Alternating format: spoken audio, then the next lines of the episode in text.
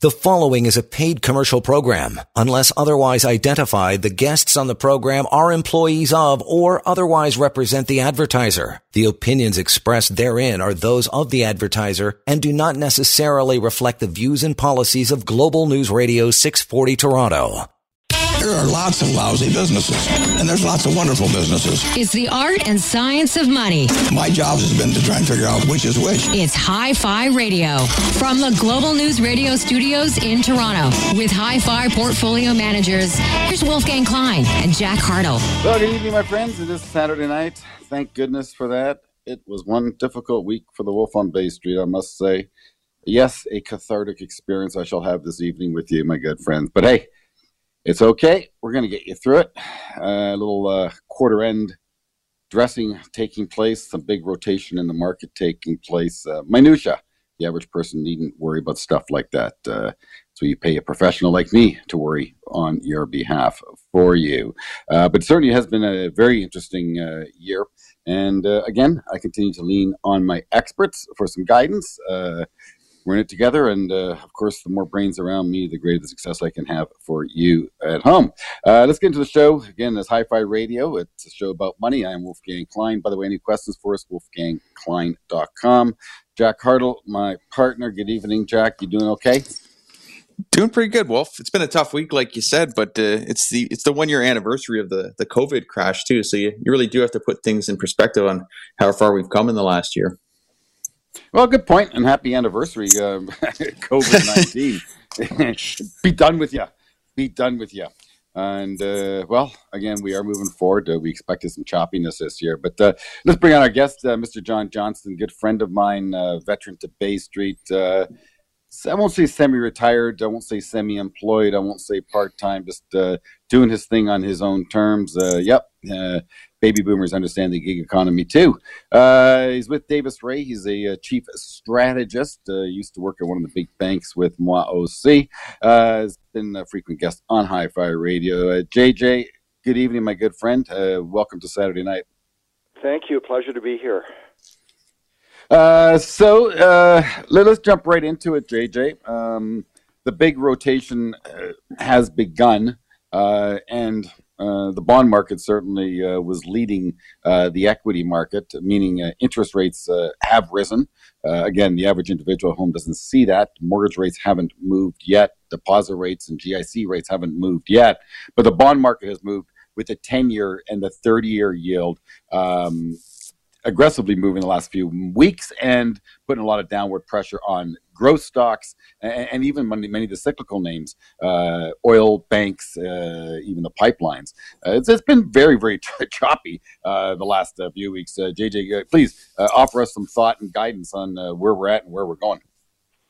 Well, I think that uh, you know you highlighted the fact that it's a one-year anniversary, and we saw very, very extreme moves in the markets uh, a year ago. Uh, that included a very sharp drop in interest rates right across the curve as uh, central banks slashed rates down to down to zero, and uh, the bond market rallied like crazy with government bond yields falling very sharply. Basically, here we are a year later, and with a bit of a delayed reaction, uh, government bond markets have sold off quite sharply, and we've seen this big dramatic rise in yields. Movements in the bond market like this aren't out of the ordinary.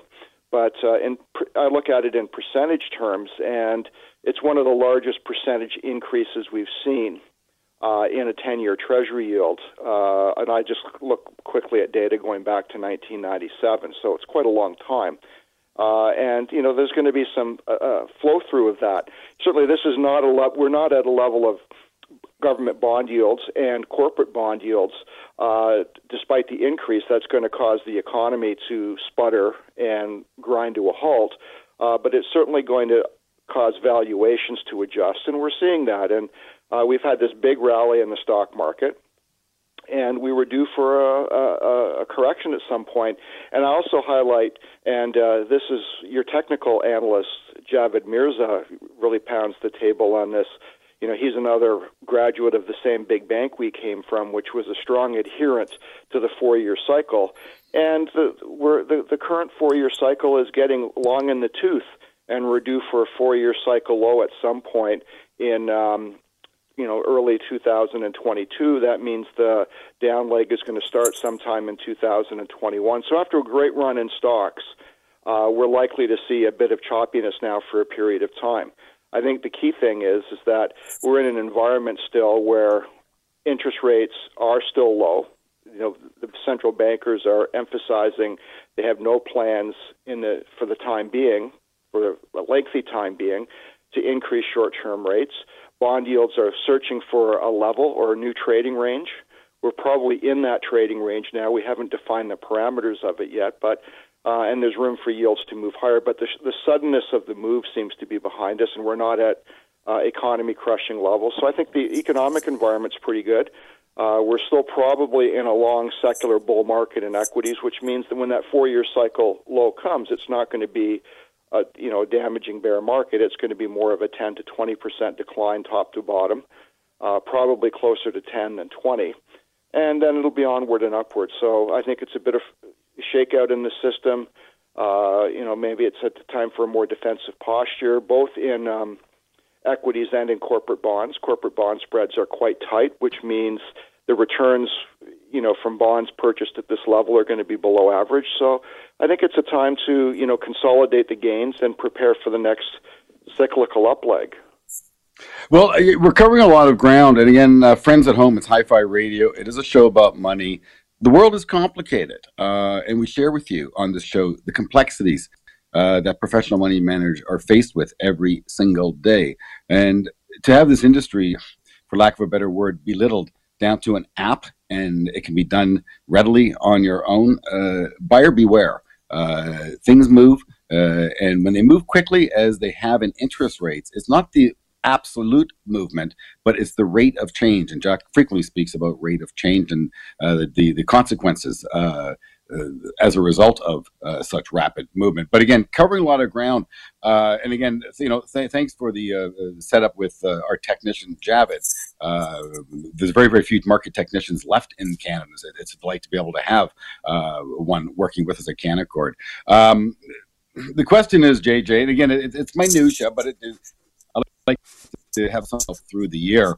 Uh, SIA work is, is, is, telling us the market is going to work sideways.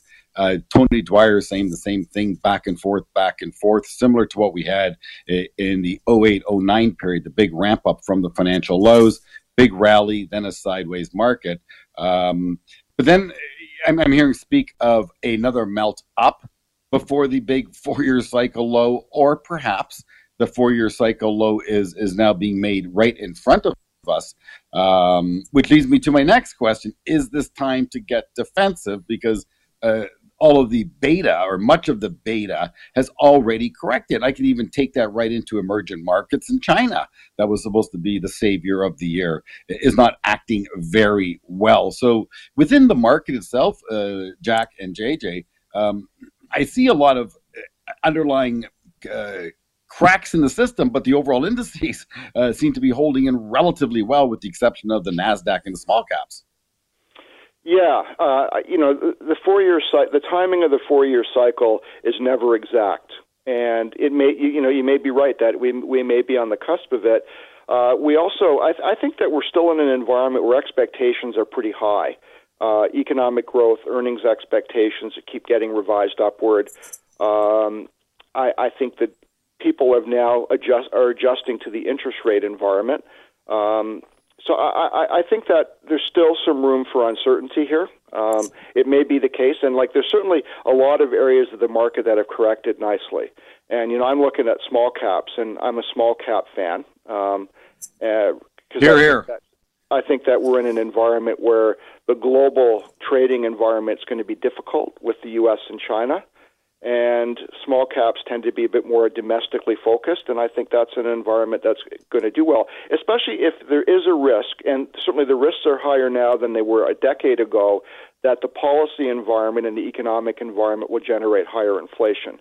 And history has shown that small cap, given their growth orient, more growthy orientation, tend to do better in periods of rising uh, interest rates and rising inflation, even if there's an adjustment. Points beginning of that process. So um, I think from a longer term perspective, You know, if you if if you've had a nice correction in some cyclical cyclical areas you're looking at, certainly begin to add by all means. Uh, I certainly think it's an environment where, at the very least, you want to look at your investment policy statement and make sure you're in fairly close to balance. Uh, whatever that you know, whatever that equity bond fixed income mix is, uh, I, I kind of think it's an environment where you want to be on plan again, interesting. Uh, and again, uh, as interest rates went further and further down the tube, uh, equity allocation uh, continued to move higher. Uh, so I, I, I think. JJ, uh, and I'm, I'm, I'm almost quite certain I'm right. the average investor has no bonds.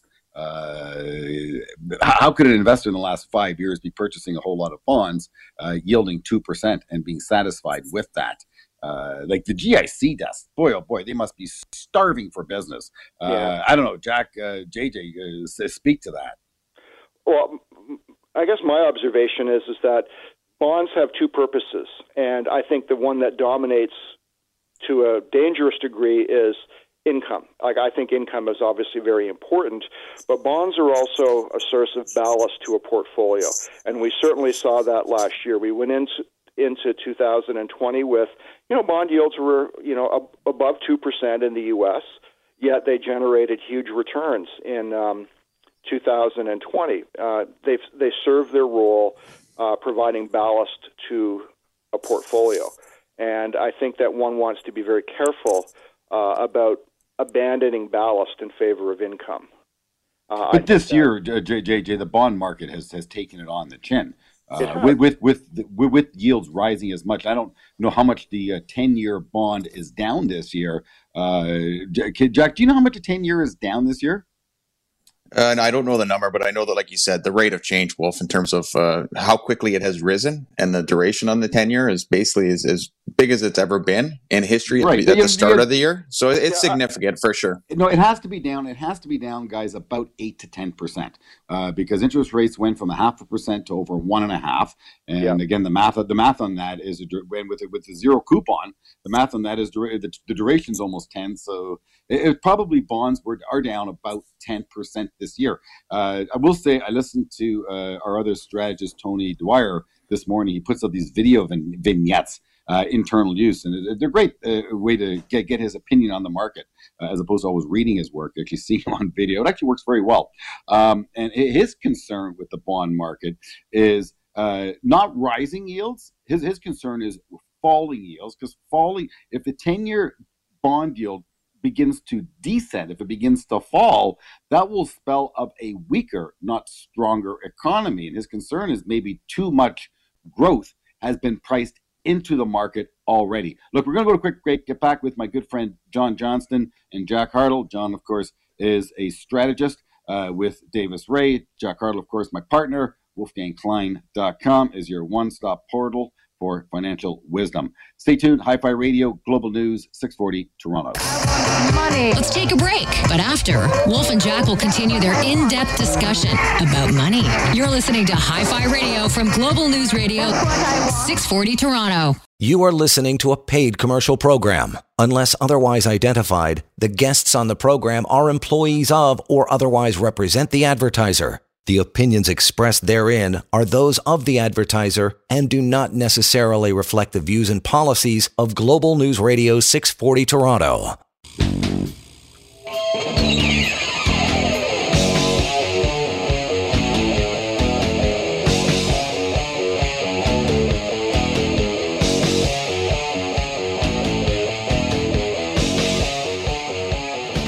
Good old Ozzy, eh? So my kids wouldn't get out of bed one day this week.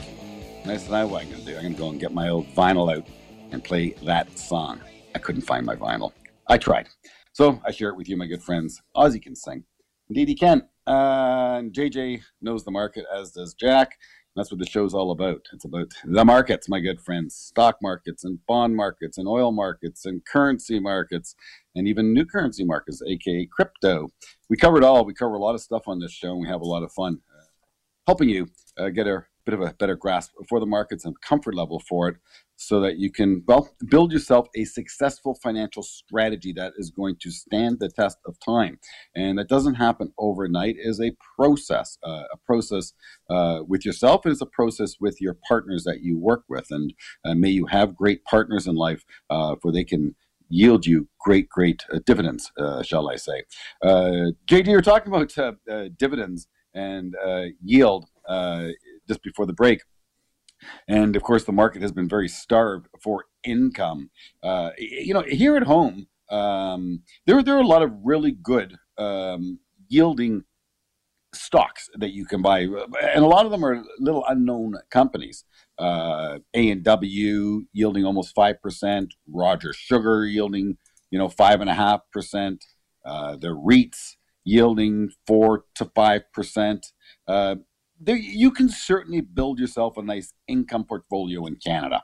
Um, and again, I, I, think you know during this growth phase that we've just witnessed, people walked away from income. And I, again, I'm not an income junkie. I don't think that is a be all to end all to successful strategy. Uh, but I just do look at this environment and say, hey, you know something? Maybe take 20% of your portfolio. Um, and again, I'm not talking about as a bond surrogate, but uh, and and put it into some pretty boring income names the, the price of security will fluctuate without question. Uh, but again, many of these securities uh, are well off their highs, so you can also see some upside. But to, to speak to that um, uh, right here, right now, do, do, you think it's appropriate uh, for Canadian investors to look at something like that? I, I would say yes. Um, I think that we're we're moving into a, a, range for bond yields. I don't want to get back into a bond discussion, but we're moving. You know, if we look back last decade, we traded in a wide range of the ten-year yield of one and a half to three, and we're in that range now. Uh, maybe there's a bit more of an upward bias in yields, probably is, but I think the damage to the bond proxies or the bond surrogates that you've just mentioned is probably largely done and the the dividend side will probably carry the the dividend yield will carry the day over any kind of capital potential capital losses. I think a lot of those are already in place. And I didn't even uh, mention the Canadian banks. I, am sorry, excuse me. There's there's five of those puppies. They all have a four yeah. percent dividend yield. Uh, Enbridge, TransCanada Pipeline are all yielding in and around the four to six percent range.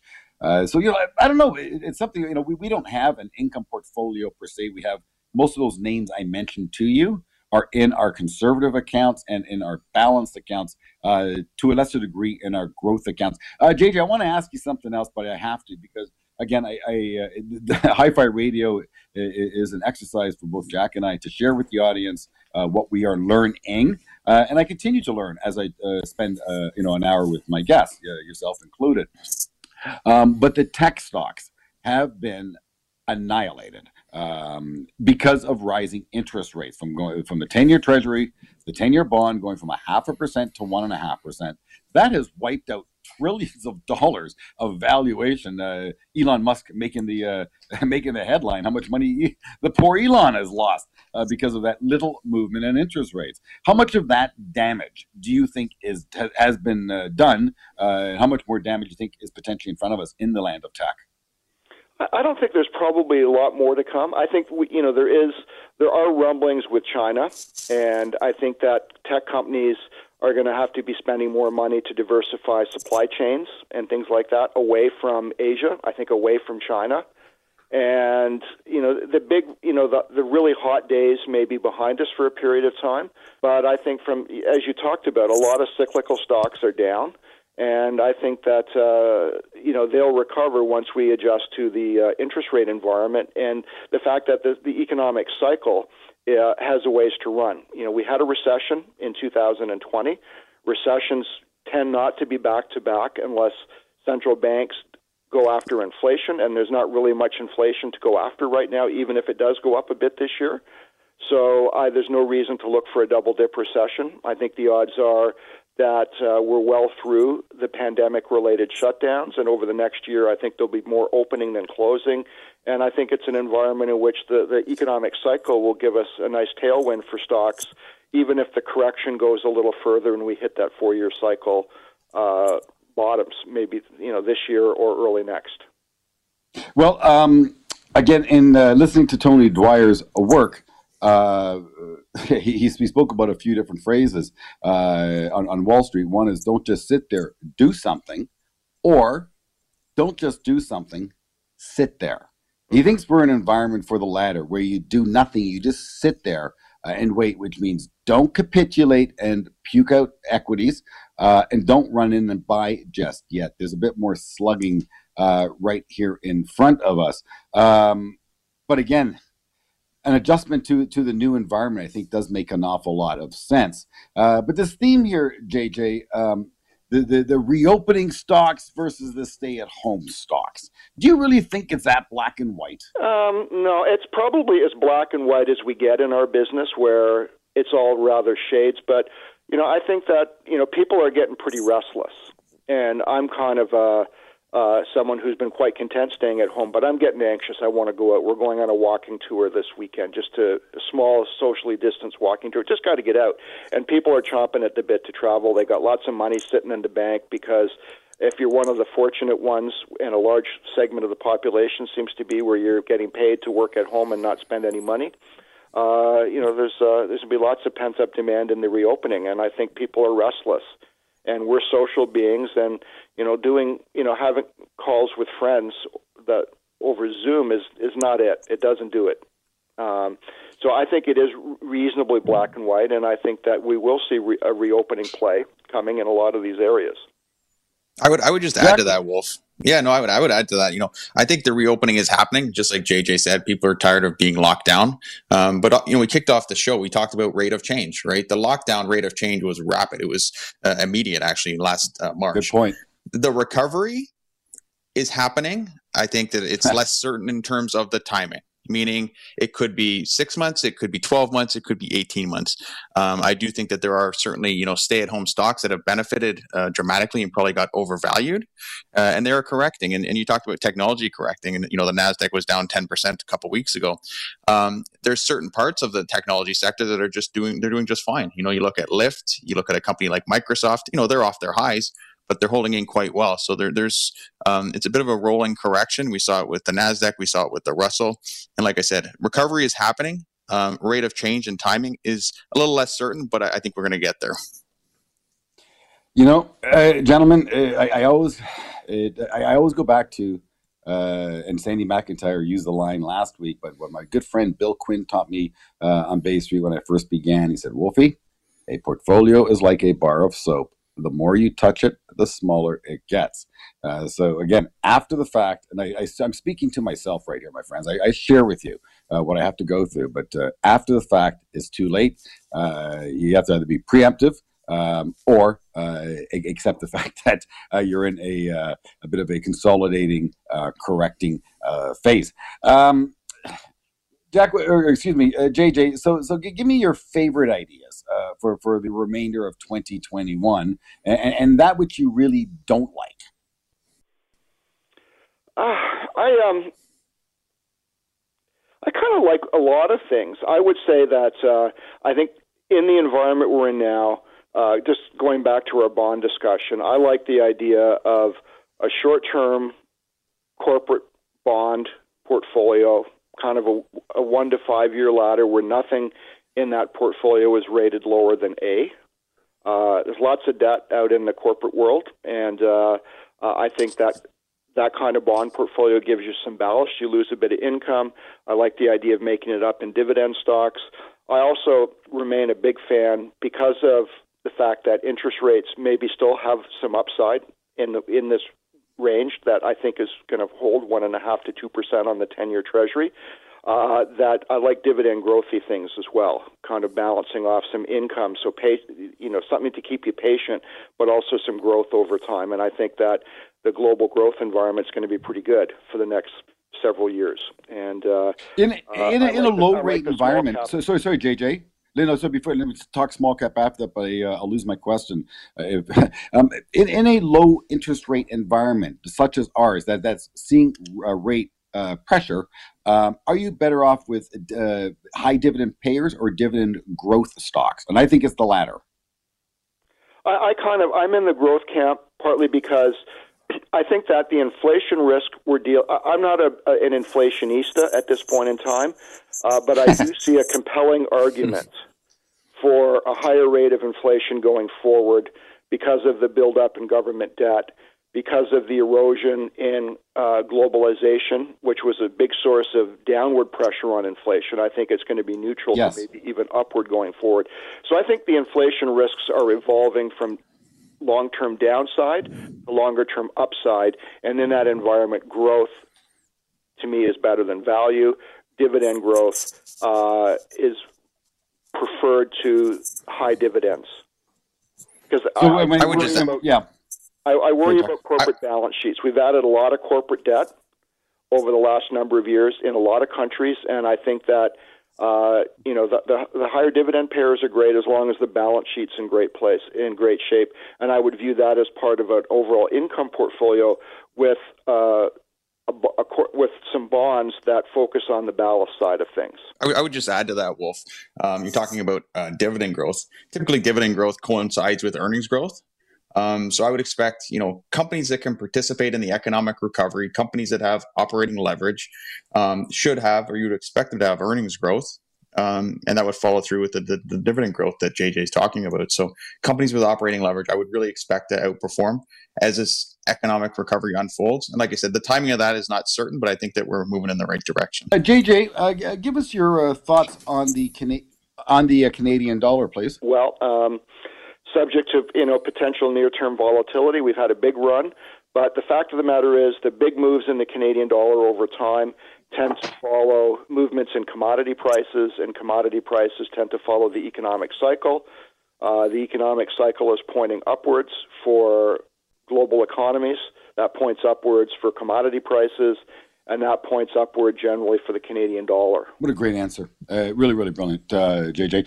Um, it is Hi Fi Radio, Global News Radio, 640 in Toronto. Uh, let's spend a little bit more time uh, with JJ. Uh, go to a quick break and get right back to him and get his views on the world of money.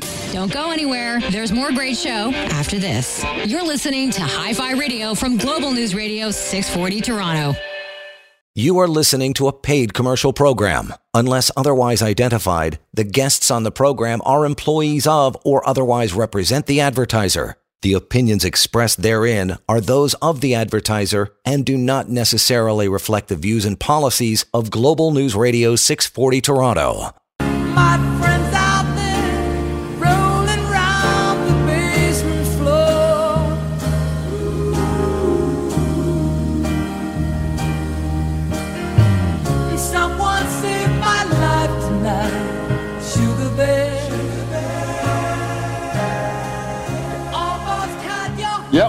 Belonging, for some togetherness, aren't we, my good friends? Hey, we need each other. JJ was talking about that at the beginning of the show. And of course, it is a show about money. We call it Hi Fi Radio. I like to move, weave in some music into the show. I'm a big fan, and I share it with you. Uh, but of course, the show is about money, and uh, we're trying to help you have more of it. Part of that is to protect your money, and uh, well, it's a crazy world, and uh, we help you get uh, through it. Indeed, we do. JJ, uh, uh, Johnston, is a strategist uh, with Davis Rea. Uh, they're an investment management firm on Bay Street. I've known JJ for decades. And, uh, you know, I must say to you, JJ, um, you, you're, you're, I, you're, you're, you're I, don't, I don't even know how to say this to you. I'm stumbling on my words here, but I wouldn't call you a pessimist, but you're, uh, I wouldn't even call you a cautious optimist, but you're, you, you tend to be more neutral uh, when I speak with you, uh, not as upbeat and uh, shall I say as, as, myself. But you're sounding pretty optimistic right now. Uh, um, you know, I've been getting my head kicked in in the market, and well, I'm looking for someone to save my life right now, and I think you help me out. You make me feel a little bit better about things. so yeah. thank you for that. Oh, my pleasure. Yeah, I, no, well, that's what this business is all about. We have we have to pick everyone up every now and then, eh? Yeah. And uh, you know, it, it's it's a tough business. I, you know, I, again, I share it with you. It's a difficult business managing other people's money, and you know, Jack and I take this job very very seriously. It, we want to do good for our people and, and help them build wealth. And uh, well, in, in, in doing so, you have to at times you have to put your money at risk and manage that risk accordingly. And uh, well, risk is a double-edged sword. Uh, it doesn't just go straight up. And uh, well, the market keeps teaching me that and reminding me of that. Uh, I'll tell you my other problem is this, this is cute. You guys will laugh at this. Um, this this market has been choppy. Clients aren't noticing it. They're not calling me and complaining. That's a problem. I guess it's a contrarian signal, right? Big time. Hey, Jackie, I'm well, surprised you didn't jump on that. I'm surprised you were well, laughing. yeah, the, the, the, other point that I would add, the other, the other because wait, no, but is, when they're crying, when, when they're crying, you should be buying. People aren't crying enough. It's and, and uh, what's what's that lady's name? The the superstar, uh, Cook. Is it Cathie, Cathie? Woods? Woods. Cathie Woods. Woods. Yeah. Uh, when, when someone becomes an iconic market participant, both good or bad, uh, look the other way. And Cathie became uh, a, a, superstar. Uh, have you been paying attention to her work? Obviously, I know you are now, uh, John. Uh, but have you were you paying attention to her work, say, 12 months ago, when she was out there buying all these super tech stocks and getting her clients super rich? Yeah, no, I've I've heard of her, but I've, I do not follow anybody like that particularly closely. No, no, but she, she made headlines, and I, I'm, I'm reading about her on, on a daily, weekly basis. But, anyways, uh, Jack, you want to pipe in here, buddy? Yeah, the other thing that I would just add there, Wolf, is that, like you said, the, we've had a correction in small caps. We've had a correction in the, in the Nasdaq, especially the growthy type Nasdaq stocks. But you're looking at you know the major indices that most retail investors even look at, um, and some retail got into some of those high flying names. But you know you look at the Dow, it's down less than five percent. I think it's maybe two and a half off its all time high. Uh, the S and P 500 still you know within a five percent correction, and, and Toronto's actually been the one of the leaders this year because of our exposure to the banks and to energy, which has been, you know, sort of left for dead last year, but starting to, to recover a little bit. So the broad indices that people really look at are actually holding in quite well. And I would say that, um, you know, the S&P is holding in well because it has, you know, those mega cap names that people sort of hide in, you know, whether it's, uh, you know, Microsoft, Google, Amazon, those types of things, they've held in relatively well. Um, so it's sort of disguising the, uh, I think the the rolling correction that we're seeing. It really, really, really is. Uh, again, you know, I'm almost tempted, and I know it's the wrong thing to do, to basically uh, reposition portfolios aggressively and, and, and buy the diamonds and buy the TSX 60.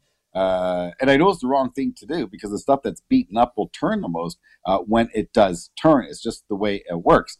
Uh, in other words, I, I, don't think China's been left for dead. I don't think emerging markets are left for dead. I don't think the banks are left for dead, nor the uh, commodity stocks. But you're seeing weakness in everything I just spoke of. Yet the indices themselves are they're not disguised. It's just a matter of what is working, what's not working. The the, the reopening theme, uh, the, the the industrial stocks, the three M's, the Honeywells, um, the Caterpillars, the John Deeres, uh, they they continue to uh, propel higher.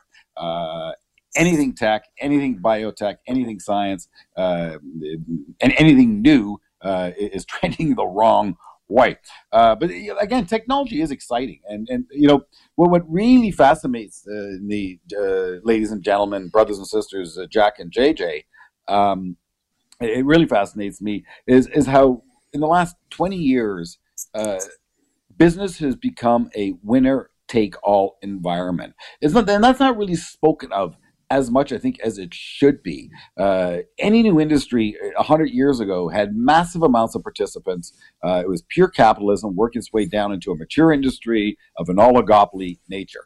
That doesn't exist anymore. It goes basically from an oligopoly of a few participants into one or two dominant players.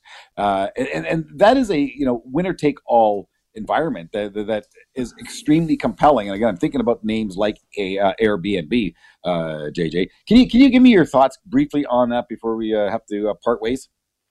Well, I, would kind of go back a little further. You had this kind of capitalism in the 18, late 1800s where uh, you know Standard Oil of New Jersey, Standard Oil was had consolidated into this behemoth and then the regulators and the antitrusters came along. And i think that's a risk now. And i think that's what some of the tech companies are dealing with. They have two risks to deal with. One is they have the regulatory side of things. Uh, probably more they'll get because it's hard for the regulators to determine competition in this kind of uh, in, uh, environment but uh, it'll come in the form of taxes of some sort probably. And they also face risks with respect to china. Uh, not because China's economy is left for dead. I think there's a lot of imbalances there, and it's going to be a big problem at some point down the road.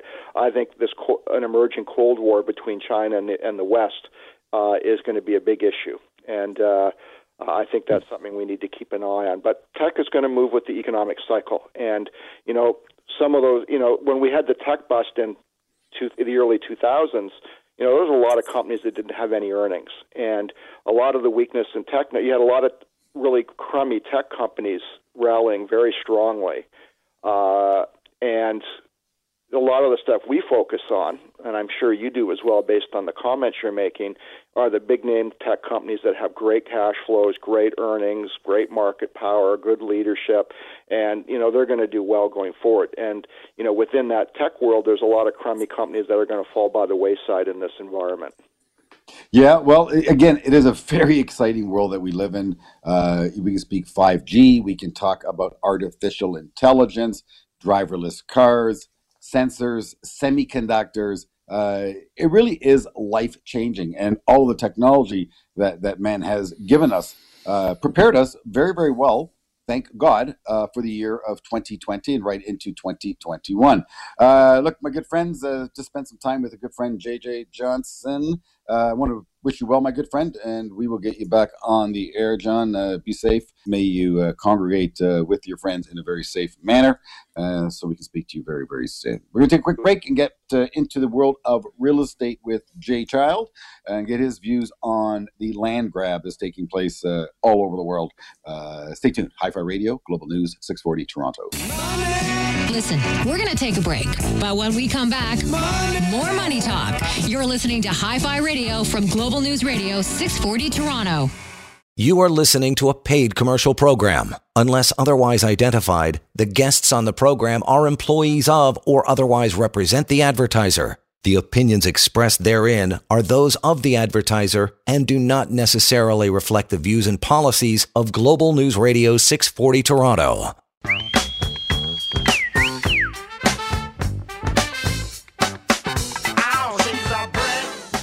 Let's go to the disco. Hey, I guess we can't do that in this day and age, but we can think about it and reminisce about the good old days. Ah, the good old days. Uh, you know the Dow in the good old days? The Dow Industrials during the 70s could not get above a thousand points. It, it, oscillated between 500 and a thousand from uh, about 1972 to 1982. 500, a thousand, five back and forth, back and forth, back, and then finally broke out they got uh, interest rates uh, on the downtick, and away the Dow went.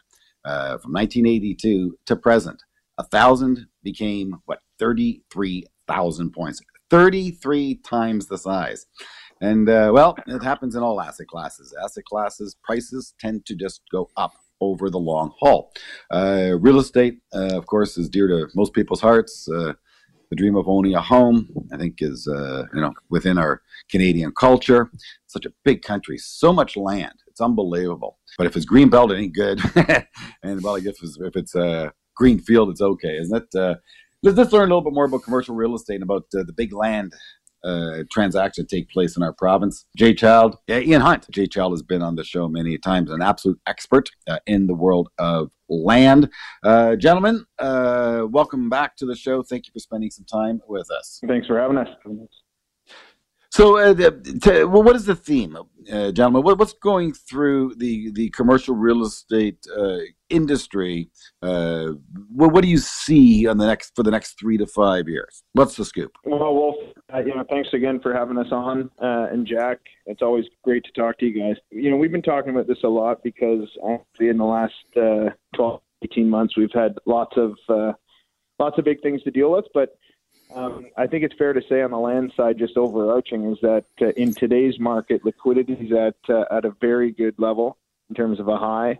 Uh, values are, um, you know, without using a blanket statement, at an all-time high, uh, almost across the board. The residential market is uh, doing very well, and there's a lot of demand out there for uh, for both employment land as as well as residential. So from my perspective, that is going to continue to trend in the right direction, especially as we as we clear up this uh, the COVID regulations. So you talk about liquidity there, Jay. Are these banks and private lenders are, are they looking at these valuations and saying, you know what, I want a bit more security? Because uh, from what you were telling me before, obviously valuations are uh, extreme at the high end of the the scale, and, and in terms of um, you know security, maybe banks want to make sure that they're protected on the downside if, if valuations correct. So are you seeing any issues with that in terms of lending? Well, there's a lot of private capital out there. Well, uh, most of the guys doing uh, doing the larger development projects are are you know well heeled. Um, so banks are typically secure. We don't have too many on the development side, high ratio uh, loans, etc. I mean, the housing market's at an all-time high. I know Ian has uh, has some thoughts on that going. Maybe I'll pass it off to him to finish that question off. Yeah, I think kind of over the, the, the coming years, the real factor that is essentially going to be the kerosene that keeps this this market on fire is going to be the the immigration target set. You know, we're at record highs in terms of sales and pricing, and we haven't really been hitting near the number that we were supposed to in terms of uh, immigration. You know, we have the most aggressive targets, around 400,000 immigrants per year is, is the goal. Uh, over the over the coming three years, and uh, we haven't seen those kind of levels since you know 1913, I think it was. So we've been chugging along at a really good clip without that that factor even coming into play yet. So once those borders open up, once that comes into play again, it's it's it's going to be significant. So you talk about the immigration. So immigrants typically go to large cities. Obviously, Toronto being destination, Vancouver and Toronto, um, primary cities in Canada that immigrants go to. Um, but the real, I guess, the real price appreciation is what we've seen sort of in the, you know, the GTA. I've actually talked to two two clients and individuals. They're actually out in Chatham right now. Um, and I, I, saw a piece in the Globe Mail talking about Chatham property prices rose more in 2020 than they did for the period of time from 1985 to 2015. So, can you guys maybe talk to the the urban valuations and what you're seeing in terms of price appreciation price appreciation as people are sort of moving out of the city? Yeah, and I think it was about a year ago, almost exactly, when uh, we started to see that shift in uh, consumer preference, and and I think we were um, kind of at the forefront to say we going to be a run on ground oriented housing in suburbs. Um, to Ian's point, kind of bringing it all together, and to your point, Jack, about Chatham as an example, and we could use Brantford, Woodstock, New Tecumseth, Wasaga, Collingwood. I mean, we could go around the Golden Horse and tell you that statistically the percentage increases are, are great, you know, 20 to 4% year over year, Windsor, et cetera. Um, keep in mind they're off of a low base.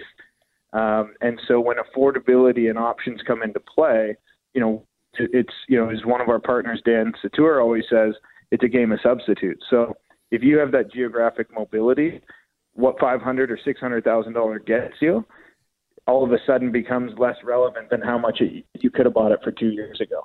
So we're seeing that continued growth outwards. You know, as a group, that we agree. You know, the resurgence of the of the urban, uh, I guess, demand will, is coming back and will come back. I think in the condo condo market and the new changes that are that are ongoing now.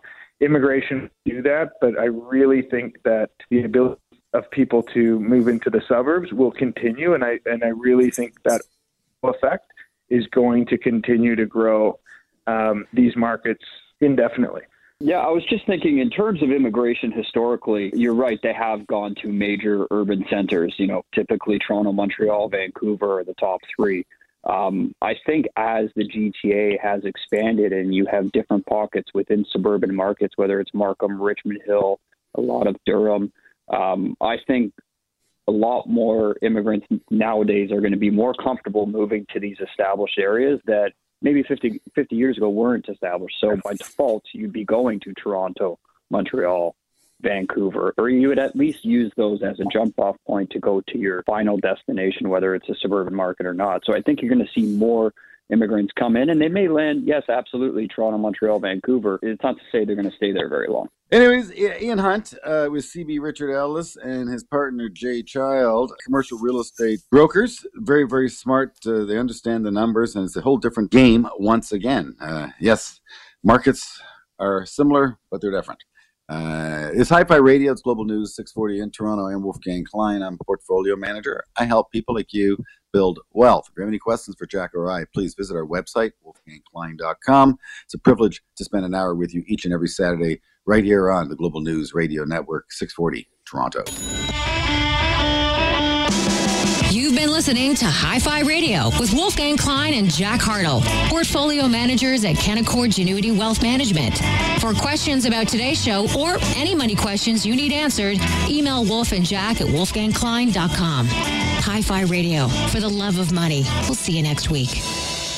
The preceding was a paid commercial program. Unless otherwise identified, the guests on the program are employees of or otherwise represent the advertiser. The opinions expressed therein are those of the advertiser and do not necessarily reflect the views and policies of Global News Radio 640 Toronto.